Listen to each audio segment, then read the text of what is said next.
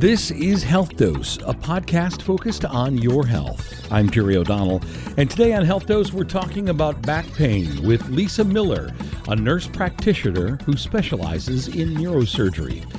We asked Lisa Miller, how common is back pain? Well, back pain is actually a very common problem that patients can experience. It's the number one reason why people go to the doctor and also miss work.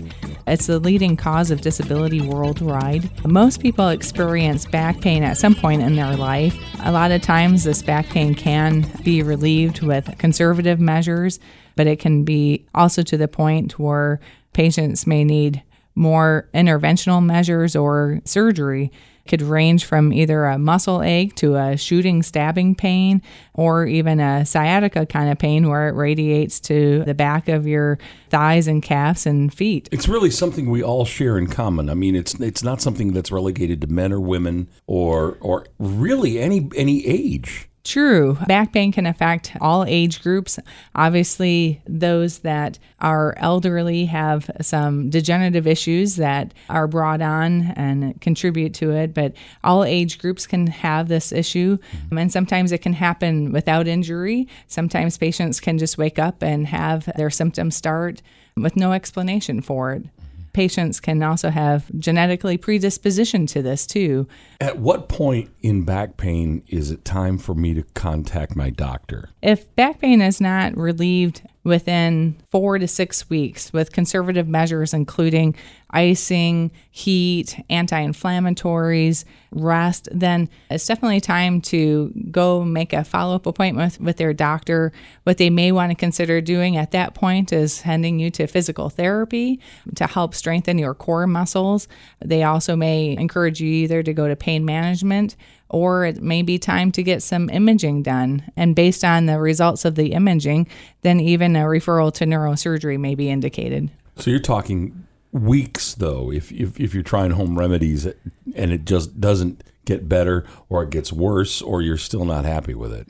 Right. I, I, would definitely try conservative measures for four to six weeks. And then, if no improvement, then make a follow up appointment with your primary doctor to get the ball started mm-hmm. getting treatment. Obviously, though, there are some red flags that may warrant an emergency where you would want to go to the ER.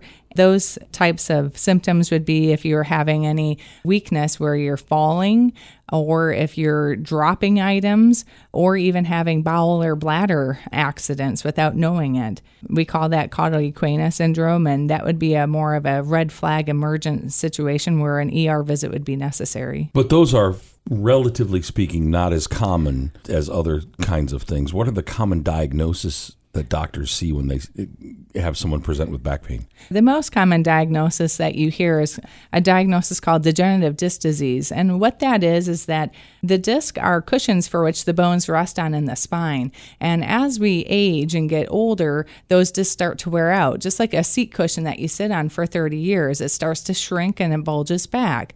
It's not really a disease, it's just more of a degenerative process that occurs. And it's mostly common starting at age 30. The other diagnoses that are common for back pain are stenosis.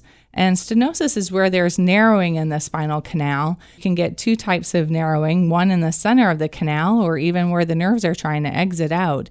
And that can also produce back pain and sciatica. The other more common diagnosis that you'll hear about, and the term is called spondylosis or facet hypertrophy. And that basically means that there's arthritis in the spine causing some problems as well. And so, those are the big three common diagnoses for this back pain. But before we go into something as radical as surgery, there are more conservative treatments for back pain. Yes. When patients first experience this, a lot of times surgery is not the first treatment for their symptoms. A lot of times we want them to try some conservative measures first. The body can heal if given time, and some of the conservative measures to help with it would be physical therapy to help strengthen the core, mm-hmm. also help with musculoskeletal type of pain, also interventions such as injections or facet blocks. Those can be helpful for both sciatica as well as arthritic pain and potentially surgery if all those conservative measures fail or if there's any neurosurgical deficits. The other conservative measures as well would be physical therapy or chiropractic treatments or massage. And I've even had some patients experience some relief even with acupuncturists. I'm talking with a nurse practitioner about neurosurgery. Now, typically, I wouldn't expect to see a nurse practitioner when I'm talking about issues with the spine, but that's your specialty. Yes, I've been doing this for over 14 years now. I've done both neurosurgery and pain management, so this is my love, and I have lots of experience in dealing with patients and trying to get them some relief. So, what's your role in regard to managing back pain from the perspective of a neurosurgery kind of clinic? In the clinic setting, I see patients for new patient consults as well as established patients that have been there. And I explain to them and I review their MRI imaging or their CT images and explain what is happening and why they're experiencing their symptoms. I also see patients in the hospital and I have worked in the operating room as well, assisting the neurosurgeon in the cases. But you're the person that may be helping me manage my back pain up to surgery and following surgery with medications, with therapies a lot of times it's managing their pain, hopefully with some conservative measures. And as far as pain management and oral medications, I usually refer that to a pain medicine physician. We usually don't prescribe narcotics until after surgery. Mm-hmm. And then if it's going to be a chronic problem, then we'll again refer to pain management, period. And you talked about some of the more conservative measures of trying to work with pain through physical therapy, through massage and acupuncture and medication. At what point is it obvious that we need to take this patient to a surgical suite to have them have something done? The point where surgery would be entertained would be one, if they're having any neurological deficits. So, if they're having any weaknesses, bowel or bladder dysfunction, weakness on exam, or loss of reflex, those are emergent type of situations where we need to get them into surgery now or if they have failed these conservative measures, if they've tried physical therapy, if they've tried interventions and nothing has really seemed to help long term, mm-hmm. then surgery would be entertained. So you, the weakness and the, the incontinence things that you talked about, that's an indication that it's not just pain. We're starting to get some nerve damage. Right. We're starting to either get nerve damage or either cord compression as well. Mm-hmm. So we want to prevent that from being a, chronic issue. We want to treat it when it's acute so that patients don't have chronic long term issues as a result. Are there some people who are better candidates for surgery than others? Yes, there are some people that are better candidates for surgery. Those patients that are better candidates for surgery are those who are the most healthiest, that don't have a lot of comorbidity states or other disease states that will cause some consequences sometimes to surgery. So, for example, if you have a patient who has diabetes, who have heart failure or coronary artery disease, who has hypertension, COPD, then those patients are more at risk of having surgery because they may have more complications afterwards. Right. As well as those patients also that are better candidates for surgery are those that have symptoms that really correlate with their imaging that we see that there's a surgical lesion, that we know that this is really what is causing the problem, and we have a more than probable than that basis that this is the problem and that we can surgically fix it. So those are the better candidates for surgery. We like to be able to point to the film and say, there's the problem, let's fix that, rather than the devil we don't know. Right. I mean, no one wants to go through surgery and not have relief with their procedure.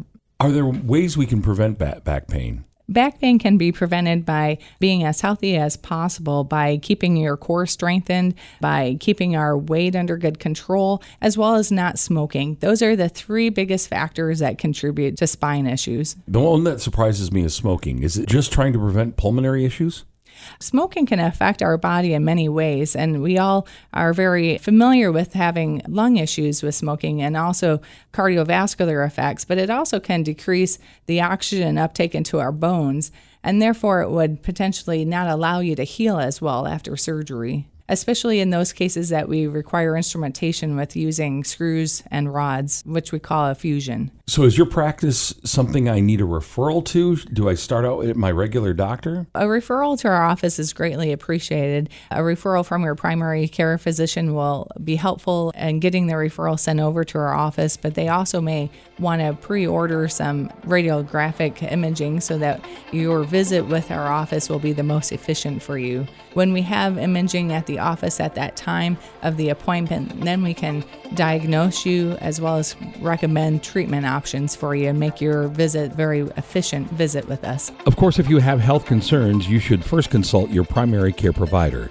If you need help finding a primary care provider, you can go to midmichigan.org/doctors. To learn more about Mid-Michigan Health's neurosurgery program, go to midmichigan.org/neuroscience. I'm Jerry O'Donnell. Thanks for listening. Check back again soon for another edition of Health Dose.